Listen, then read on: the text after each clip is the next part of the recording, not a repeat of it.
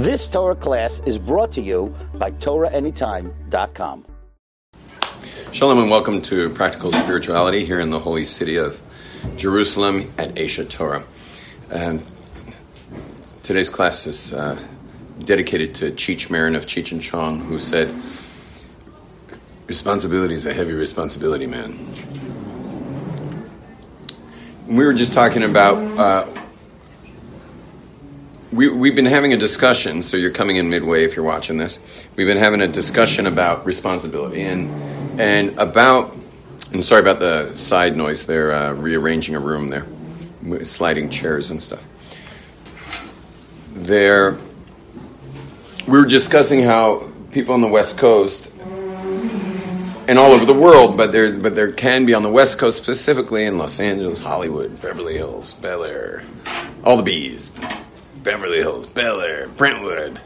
You know, that there, that there can be a narcissism. Narcissism means that you're, you're like every, the whole world revolves around you. You're like the son of creation. And you got someone to walk your dogs, and you got someone to walk your kids, you got someone to walk your fish, and and and it's just like, don't bother me. Like, do not take my time. Do not take my energy. And I'm on my way to Pilates.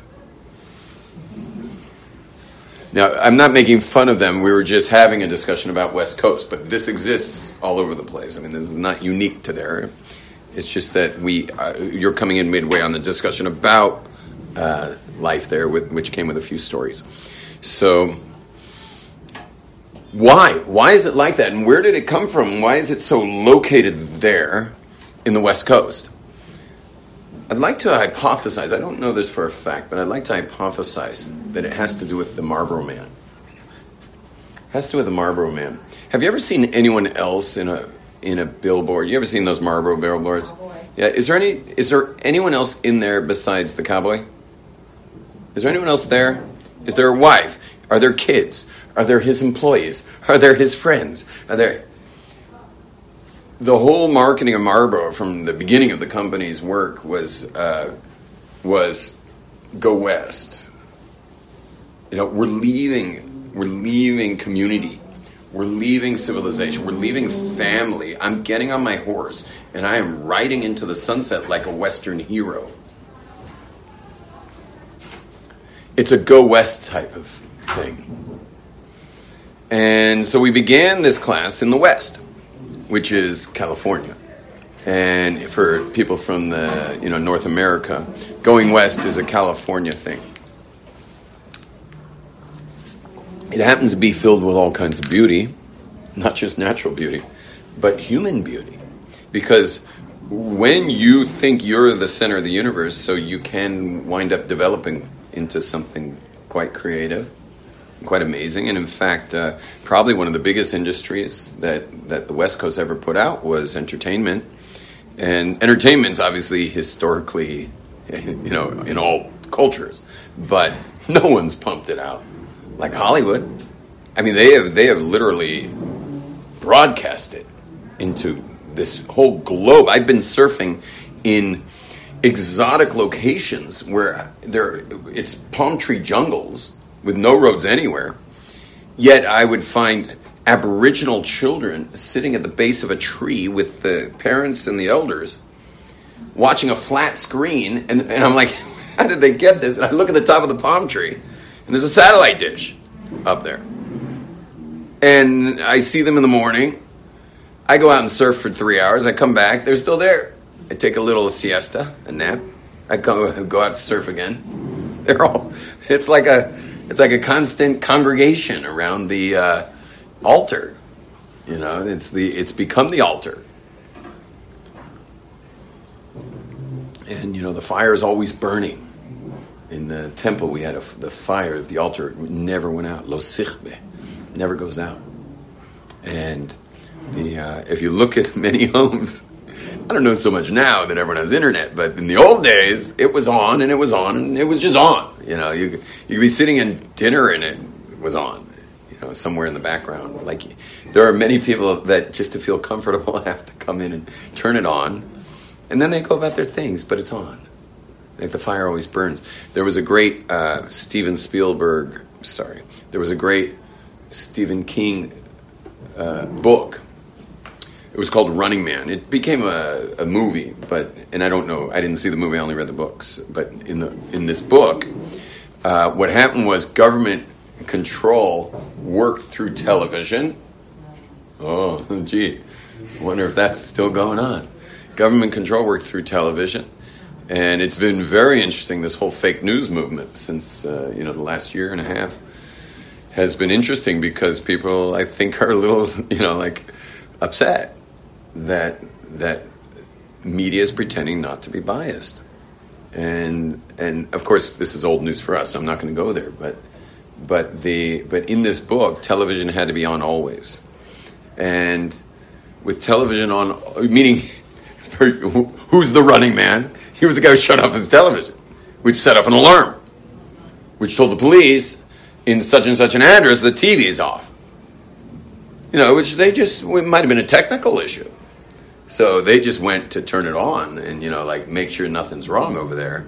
But of course, this television was turned off. And he starts to run, and the whole book is him running, and it's it's quite an exciting and uh, kind of thrilling book because you know it's got this whole play of the control of the media and the anyway, but it's always on. It's always on, and and the truth is now it's on our now it's on our hips, in front of our faces, and and yeah, it is an attachment and they'll probably figure out a way to have it play inside our heads.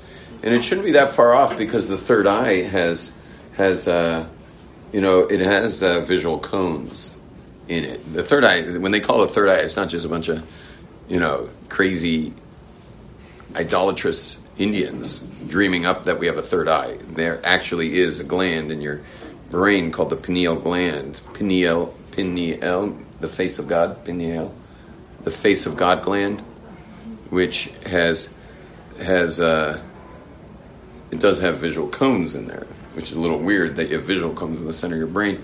But it makes more sense when you think about dreaming. When you dream, you're in full Technicolor 3D experience, and that's when your pineal gland is quite active. Is when you're asleep and seeing the stuff you see. The tefillin, by no coincidence, has to go in the center of the head. That's where it is. It's right between the two lobes pineal gland, and this is where the hole in the skull is. Our skulls have a little hole right here, and the tefillin has to be. We have a law that the tefillin has to be over the hairline, otherwise the tefillin doesn't work at all. It has to be above the hairline to make sure that it's over the over that part of the brain, uh, at least the center and the hole in the skull where where the tefillin can permeate. Our atheist, our atheist frontal cortex, uh, which is where all the neurons do their firing. And because uh, your neurons are atheists, they're, they're not big believers in God. Their job is literally to just receive stimulation from sensory experience. Well, sensory experience is finite. So your neurons are atheists, and therefore a Jew starts his day. Women don't need this, which is a great compliment to you, but to men, it's not a compliment that we actually have to put it on our heads, and um, and it's got two shins on it, which you know shins have are pointed at the bottom, so it's kind of like driving in, and the shin is fire, it's expand, but it starts at one point, the shin, and it's driving in, and it's and it's cosmic too because it's a three arm shin and a forearm shin which is also a little weird. Whoever heard of a forearm shin? But if you think about a forearm shin, if you look at the negative step base of a forearm shin, do you see the three arm shin? Do you see the negative space between my fingers? A forearm shin is really a three arm shin in, in the negative space. It's a. Do you see the shin there? So the so you, a forearm shin really is a, also a three arm shin. It's through and through, and we have to put this over our heads right over our neurons and then say Shema Yisrael and realize that everything is one.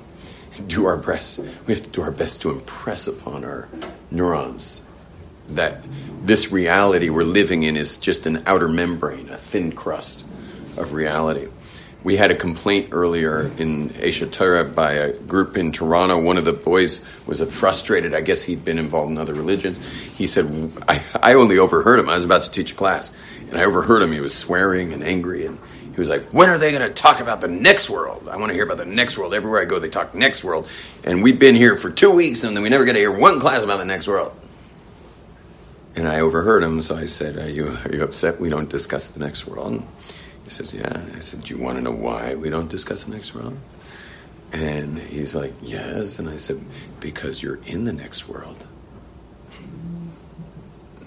He's like, What? I said, Yeah, you're you're this world you're in. I know I know hundred percent of your consciousness thinks this is reality. But in, think about it. That 100% consciousness you have of being in this room right now is 100% consciousness of you being in the room. But how do you know that 100% consciousness isn't 0.01% of your total spiritual reality, meaning your soul, is made up of a much larger thing? And then that larger thing, which we have the names for, is, is called a yechida. That's on the highest level. And then there's chaya, and then there's neshama, and then there's ruach, and then there's nefesh, and then the nefesh comes down level after level after level. All of those are multi-leveled, and they level, level, level, level, level, until you finally get to like your fingernail, and the little white moon on the end of your fingernail, you know, the little white part, is what's USB cable interfaced to your neurons who report to it. They report to it. Your neurons report to that little part of you. It's just 0.01% of you, or if not even that, really. And yet, that 0.1% of you is how you're in this room right now, conscious of this class. So therefore, you think it's uh, you you you like you know fill it up like with a you know like the things that blow the blowers. You blow that up into your hundred percent of consciousness, and think this is the world. The reason Judaism you'll never hear a class about the next world is because, and, and it's not that we don't have an extremely intricate reality we'll be dealing with someday. It's so intricate that, that you can't get a glimpse of it in this world because if you got a glimpse of it in this world, you'd wind up tonight brushing your teeth on your forehead. You would be completely useless for the rest of your life. You'd have no ability to, to live in this world, having even glimpsed it. I mean, if you could just get like, come on, God, just give me, I just want a split second of experience of it you'd never be able to come back. You'd never be able to come back here. And we wind up locking you up where all the other sane people are. We're the insane ones. We're the ones who think this world's reality. And in fact, there's a whole other incredible realm that's causing this into existence. This is all just the outer edge. You ever seen a kid's toy where it's got a little flashlight and this plastic little fiber optic little thin hairs come off. And then on the outside it could be like uh, you see the color like a red orb or a green orb at the top of all the ends of the little. So we are that we're that end orb. We're the end orb and we're here and it's incredible. I mean uh, just the, the, the ability to just take a string or strings and start making them vibrate to the point where music's coming out and your heart, heart's leaping out of your chest with, with awe and emotion just from the music. And that's, bef- that's primitive compared to some of the technology that we're dealing with today. And so, so the, this outer membrane, this outer edge is, is remarkable, but it, it is nothing compared to what's inside with the, the incredible intricacies that, again, if you were to see it, you would not do so hot after that. And God spares you that. And if you think a prophet sees it, he also doesn't. God spares the prophet his life by by not showing him everything. And uh, and there there are there are realms that there are portals, there are doorways into the beginnings of it. You can actually access the beginnings of it through meditation also through plant medicines. There's various plant medicines in the that grow on our earth that give a, a direct ex- experience of it, whether it be the, the mushrooms of uh, the whole planet grow, seems to grow these mushrooms that have this uh, you know impact and that you can glimpse something.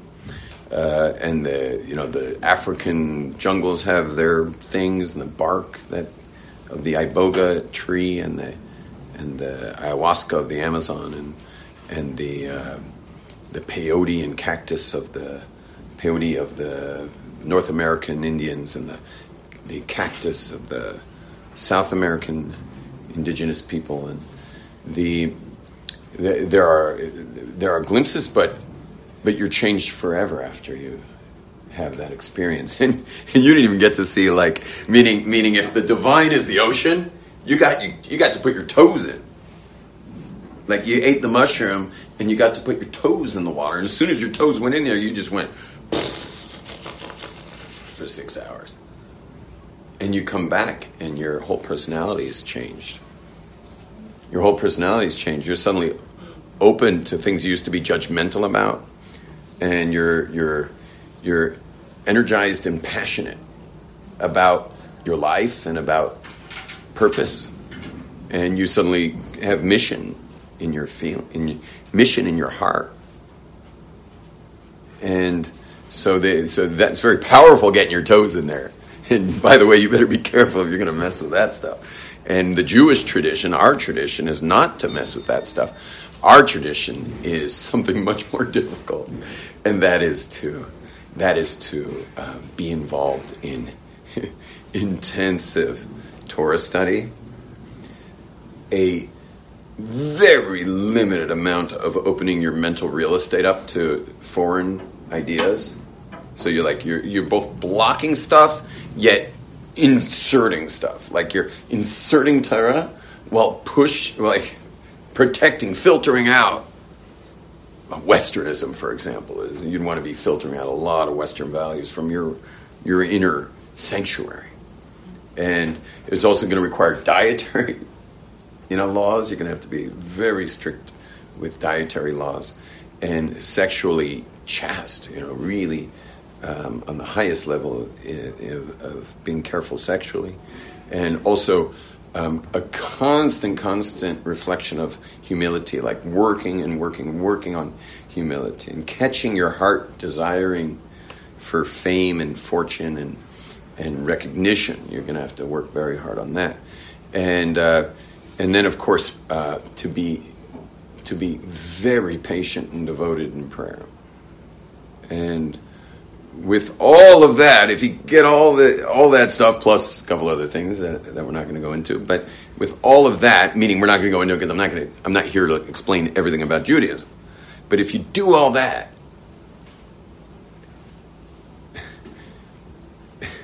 I, I mean, there's a couple other things like, for example, being attached to someone who's already there. That's also pretty important.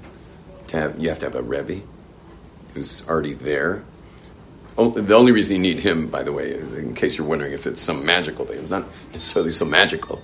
It's just that he's walked these paths and knows how to guide the paths. So it gets to a point where the paths get not so clear. And so you got to start getting some guidance at that point. But along this path, you eventually, when you're old and gray, have your first. Just kidding, not when you're old and gray, but if you really work hard, at this, even as a young man, you can touch the divine. Is it easier just to take a mushroom? Touche. that whole pause was the waiting for someone to say that. and you did it. It's good. Is there any kind of sort of like kishar with these kind of things? And there, there, there's not, but there. Uh, the question was: Is there any issue of uh, of like magic, witchcraft, uh, idolatry, uh, you know, dark side stuff? Um, no, there's not. But the but you do have to be a little careful, if not very careful, of the of the guided experiences. Meaning, if you if you did it in total purity as a Jew, you know, you'll be, you know, you, definitely got to be careful where you go with it. But, but having a guide who is of witchcraft style, you know, with a big bone through his nose and and uh, you know, all, I mean, just looking at him, you're like, this guy's this guy knows the dark side a little too well, you know. So, and now you're going to take something that's putting you in an unconscious, you know, deep into the subconscious realm where your faculties are no longer available. Your daily, regular, awakened consciousness is no longer available. Does that sound like something you want to be doing? Uh, not a good idea. Not a good idea. And so it's got its dangers, but uh, not inherent in it. It in itself doesn't have its dangers, but uh, but it's got other dangers, and that is that uh, that that uh, someone has to be very careful because it's powerful, and anything powerful, cars you have to be extremely careful with. Uh, fire you have to be extremely careful with, and and so, so it requires great care, and it um, and maturity and and uh, and guidance. Not, meaning not necessarily the guide with a big bone in his nose, but uh, but someone involved in this would need to know the um, cleanly quality of what you're getting. You're, if you're putting something in your body, you got to be careful, and also how much is appropriate. It could be body weight is of issue in the dosage and there's a lot of detail involved there, and you, someone has to take extreme caution on that. And also, many people today are medicated on things that would definitely not mix well with such an experience. And so, whatever, there, there's what to be of great caution for this. You're, you're playing with fire here, and and it's uh, and it does have its dangers. Um, I heard one great quote that uh, that you could actually d- die. It, would be death by astonishment.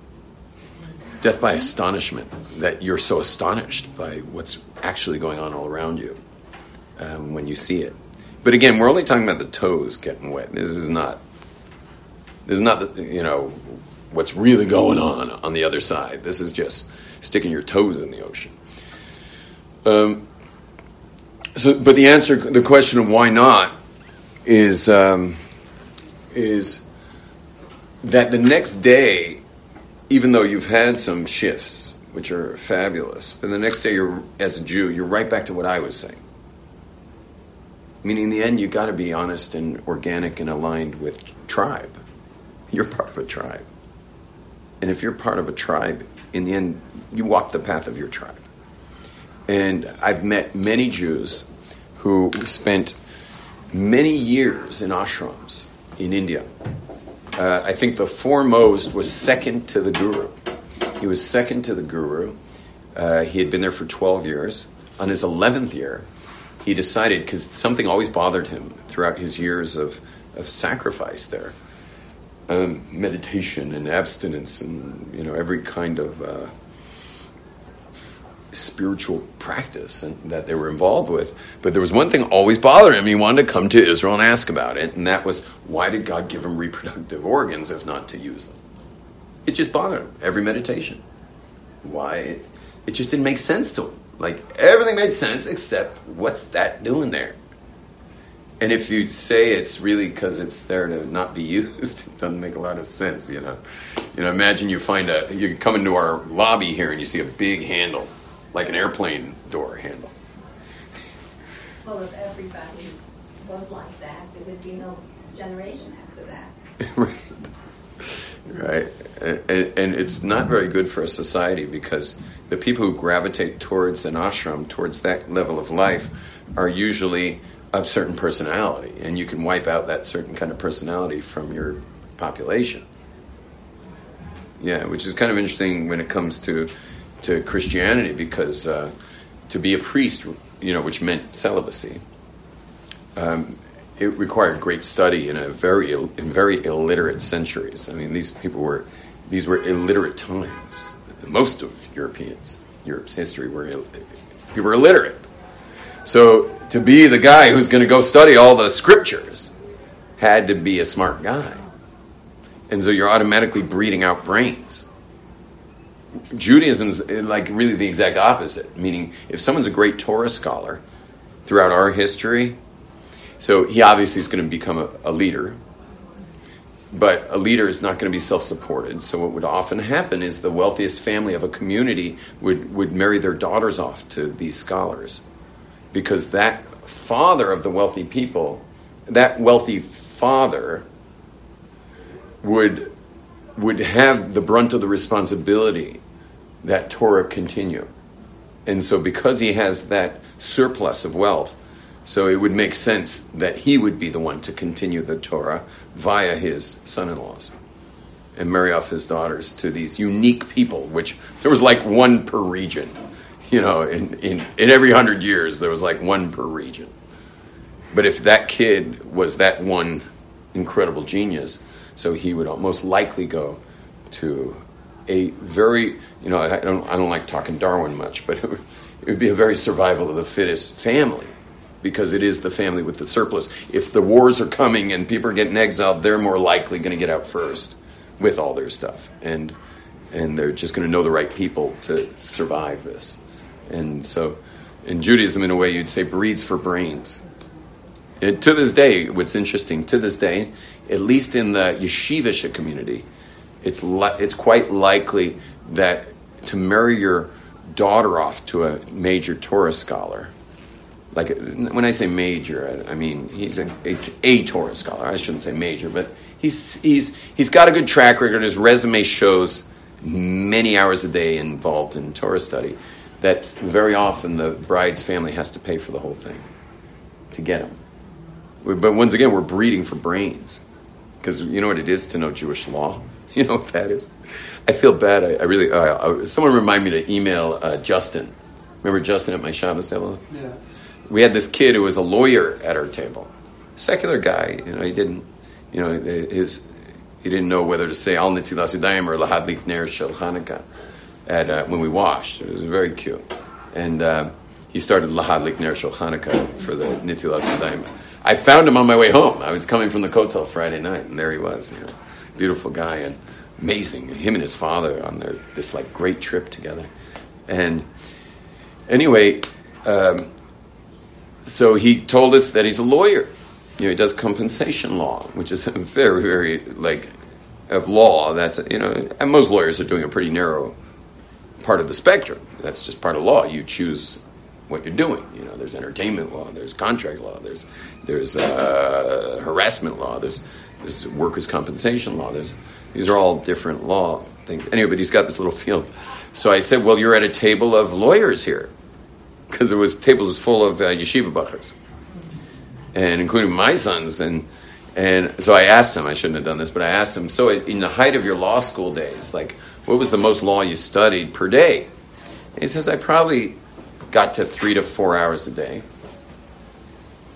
And then we, we asked my eight year old who's uh, he's in uh, he's learning pure Torah, like it's the law. He's learning the law.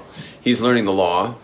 Um, it's, little, it's almost uh, I don't know how to do the math, but it's from uh, he starts at eight thirty and he finishes. You guys will help me. He finishes at five thirty. How many hours is that? What is that? Nine hours. Yeah, he's eight years old and he's at nine hours a day. This guy was getting his doctorate in law and at max, he was at three to four hours a day. Yeah, but yeah, they let them play a little bit here and there. Not a lot of breaks. By eight years old, there's not a ton of breaks. And interestingly, just to tell you something funny, because how do you get kids to do that? Because it's his whole class. That's not possible. What about ADHD? Isn't ADHD real? Isn't it true? Or is it something made up? What is ADHD? So I have two things to tell you about ADHD one thing about ADHD is that it is it is something we call people who are meant to build buildings but have to first be in school for many years. Meaning we created a school system that even someone who really would rather be uh, doing other things, he's very tactile, very instinctual, like very body guy that throughout all of world history would have been fabulously successful, is now called sick. He's now got a syndrome. and then we're going to drug him to get him to be able to sit through our system that we've created for him for the for kids. Meaning, there's no such thing as ADHD. But what do you do? How do you get kids who are actually meant to be builders to sit at eight years old for 11 hours a day? So, Prizes, lots of candy. Lots of prizes, yeah, they definitely do that. But but a real ADHD kid, you, know, you can offer him what you want. He's not going to be interested. So so how do they do it? How do they get a whole class? And it's not just there. I mean, there's schools that have in Israel where there's four parallel classes with 30 kids per class. Like, for example, Chassid, uh, Bells or something. There, there will be four parallels with 30 kids per class. How many kids is that? What? 120. And they're all sitting and learning all those hours, those kids. How? How'd they do it? So I'll tell you a little story. When I sent my first son to school, he was three years old. And every once in a while I popped by the school. And I started noticing after a while, meaning I'd bring him a sandwich that he forgot, or I'd go say hi because I was walking by. I notice every time I go, they're on the playground. And so I finally decided I'm going up to his rabbi and, you know, the teacher, and what's up? You know, like, how is it that I perfectly come here during recess every time? And he looks at me and says, The kids are three years old. And what do you want from them? I came back when he was four years old, and they were mostly on recess, but there was more class time. I came when he was five years old, there was also mostly recess, but a little more class time, and then mostly a little more class time, and then until it finally shifted to the other side. It was mostly class time with a little recess, and then mostly class time, mostly class time, and then by the time they're eight years old, they're just in class. Not eight, but like by the time they're 10, 11, 12, that's when, right before bar mitzvah, then they're just like then they then they start nights as well. They at 12 years old, they begin to study another two hours, meaning they start giving dinner instead of sending them home for dinner. They stay for dinner, and then they get another two hours after. So they go up to uh, they head into the uh, 11 uh, more more hours of study. But let's look how different how different is the education system where they put those five year olds in kindergarten in America and they're expected to be in class. They're expected to somehow, you know, own up to classroom. And if they can't, we'll medicate them and give them a stigma that there's something wrong with them when in fact for the other thousands of years, where were those kids? Those kids were, were amazing people. And what we're talking about ultimately is the tyranny of the education system. Because think who winds up in control? If you let the people who are good with their hands and industrious type people, energetic, physical type people, they're going to be the ones with the money in the end. Intellectuals aren't going to be the ones with the money. Well, somehow the intellectuals, when no one was looking, flipped it and they made school systems. And in the school systems, we're going to make all the the people who would have wound up financially stable. We're going to put them. You know, they're going to be called blue collar workers. Is that what they're called? Blue collar, and you know, we'll we'll we'll put them through our system, and and then, but we're going to fast track intellectuals. We're going to fast track the intellectuals and and then the, the whole wealth flipped. And by the way, this still exists in the this original system where where it was the tactile people were on top and the intellectuals were kind of the nerds who had nothing. And this is still flipped in the Haredi community in America, only in America. Why? Because someone who's a great scholar will live in basically poverty, but you know he'll have just what he needs. The community and the kollels and the, they'll more or less take care of him. Shalom. They'll more or less take care of them communally. Whereas the kids who are not fit for Torah study wind up very wealthy business people. And because of the years they spent learning, they're quite, their minds are quite developed. And they're very good at, they become very wealthy people. And there's mega wealth now in the black hat world in uh, in Brooklyn and New Jersey and uh, various other places. And when you meet these very wealthy guys, and I personally love these guys because I'm like them more. I'm not so much the intellectual. I love hanging out with these guys because they're not because not just because the food's good and the, and you know I like to sit in a Range Rover. It's, and, and it's not because of that. I, I like hanging with them because they're my style guys, and it's just great. And they build mikvahs in their homes, so I get a nice hot mikvah in the morning without having to get out of my pajamas. And it's there's a massage guy because they're very, again they're very tactile, so they got they're the kind of people who like being you know pushed and prodded by massage therapists, and it's a blast to hang out with them. I love these guys, and they love me because I make them feel smart for the first time after the system, you know, made them feel like there's something wrong with them, and they. Uh, but they really are brilliant because brilliance comes in many forms. I've seen African dance troupes that were genius. And uh, now I would not ask them to help me balance my, my accounting ledger, but, uh, but there was absolute genius going on on the dance floor with this, you know, Aboriginal dance troupe from Africa. They were brilliant. There's lots of types of brilliance. Okay, that rants over. I feel bad that I even did it because we're really back in California and we're talking about the Marlboro Man and going west. And when you go west, you're leaving everyone and everything.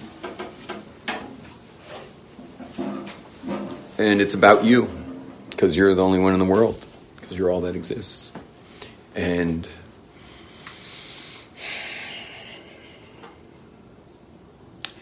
someone needing you is a responsibility that is extra superfluous hassle. Like someone who needs you, you want that around you. You'll notice that you, you've carefully selected your friends for not needing you too much. They should need you some, not too much. And that's why you'll also notice this narcissism of the West, and this is also Western Hemisphere narcissism. Is I mean, they've in Scandinavia they've already done away with marriage because that's again that's that's a dependent. That's called a dependent on a, on a. Do you have any dependents when you're filling out IRS film? They call it a dependent. You want someone dependent? You want an appendage like that? Dependent.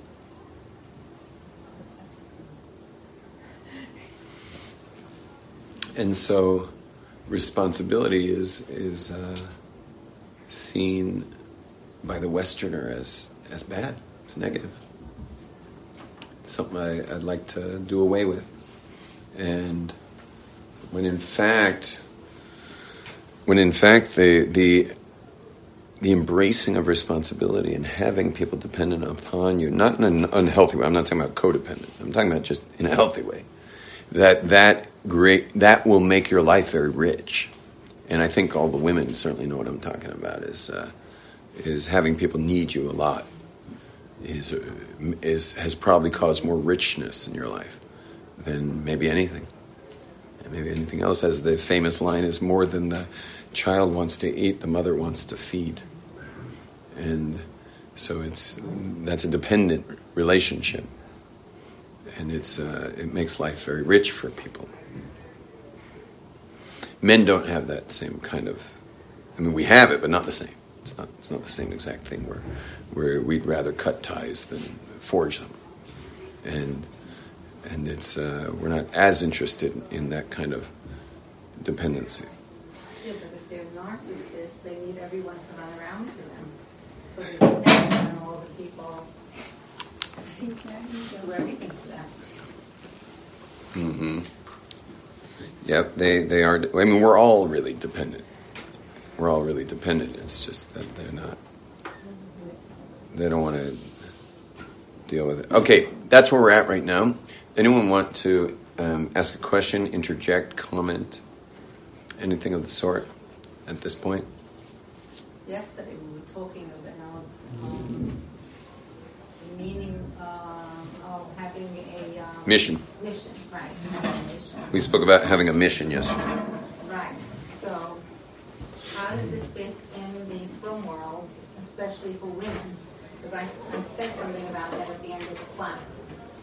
I missed it. Uh, something about women. How does it fit in for women? Yeah. Having that mission. Having a mission, because for most women, once they get married, their mission is, you know, is first thing is their own family, Right. taking care of their children. Okay, so I, I, I'm happy to speak about that for a few minutes. Um, where the question is, uh, yesterday we did a really nice and a powerful treatise on uh, on mission. I thought yesterday it came out extremely powerful in the end, and um, and if I may say so myself, but it wasn't me. It was we kind of created it as a group yesterday. It was very powerful, and um, but the question is women in mission, and what I'm going to say might not sound so nice to the ears of a Western woman, and uh, especially in the last 60 years. Um, but I will say one nice thing that, and I've heard it said, that if you are born a woman, it's because you were already a man and been there, done that. You've been there and you've done that. And that's why you'll notice that, that you I mean, unless you've been highly impacted by by the feminist movement, you you're not very jealous of your husband's need to get out there and be recognized and feel significant in all that external world. You're not jealous of that, which is interesting because men are tremendously jealous of that. You know, imagine like one of your good buddies growing up is now like really killing it out there. You know, you're happy for him, but party is eating your heart out. You know, and women just aren't doing that. Again, many have many have been deeply impacted by the feminist world. Many women find themselves now in their 40s, 50s as victims of that world, and it's a little late to catch up with with things they they were were influenced to forego in their process of development. Um, that you know, I believe those women should stand up, like like since they were given that that ambitious style. So they should be all over the internet viral viral now, and I've seen some already fighting fighting back. Meaning don't just don't just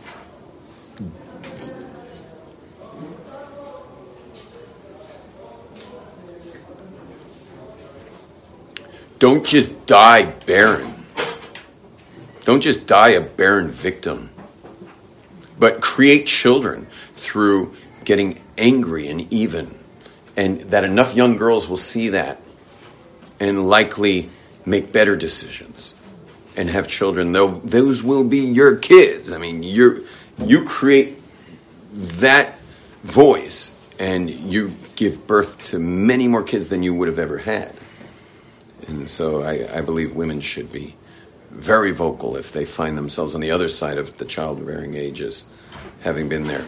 Um, but the, the bottom line is, of your question, just to answer it in a line, is that is that it's important when you marry someone that their mission is your mission. You have to share the mission, and it's very important that men, especially you young men, that you figure out your mission before you get married. Because what if you figure it out after you're married and your wife's like, "What? That's not that's not my mission." You gotta have this. You have to. Have, Your missions have to match. So it's really important that men find that mission while they're young men, before the ages of marriage. It's really important. That's not a that's not an option to eh, to get married because you'll never find it later because it could mean the end of your marriage. So you wouldn't even and it's not easy to find. You got it takes time to find your mission.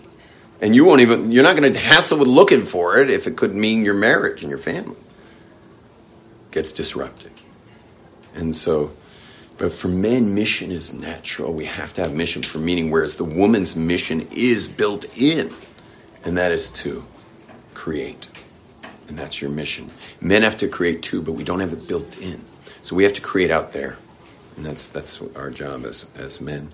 And it's a scary job and it's and it's but it is a, a dragon we have to face.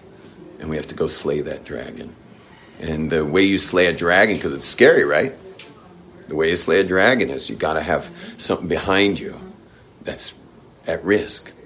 And what's behind you at risk, what you got to risk if you don't slay the dragon, is that, meaning what's chasing you from behind while you're running towards a scary dragon, is that what would life be like if you don't?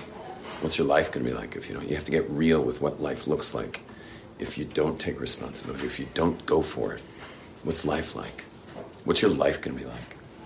And that's scary enough to go deal with the dragon. And you should know when you finally get to the dragon, it's not so big. Dragons get big later when you wait. Shalom, everybody. You've just experienced another Torah class brought to you by TorahAnytime.com.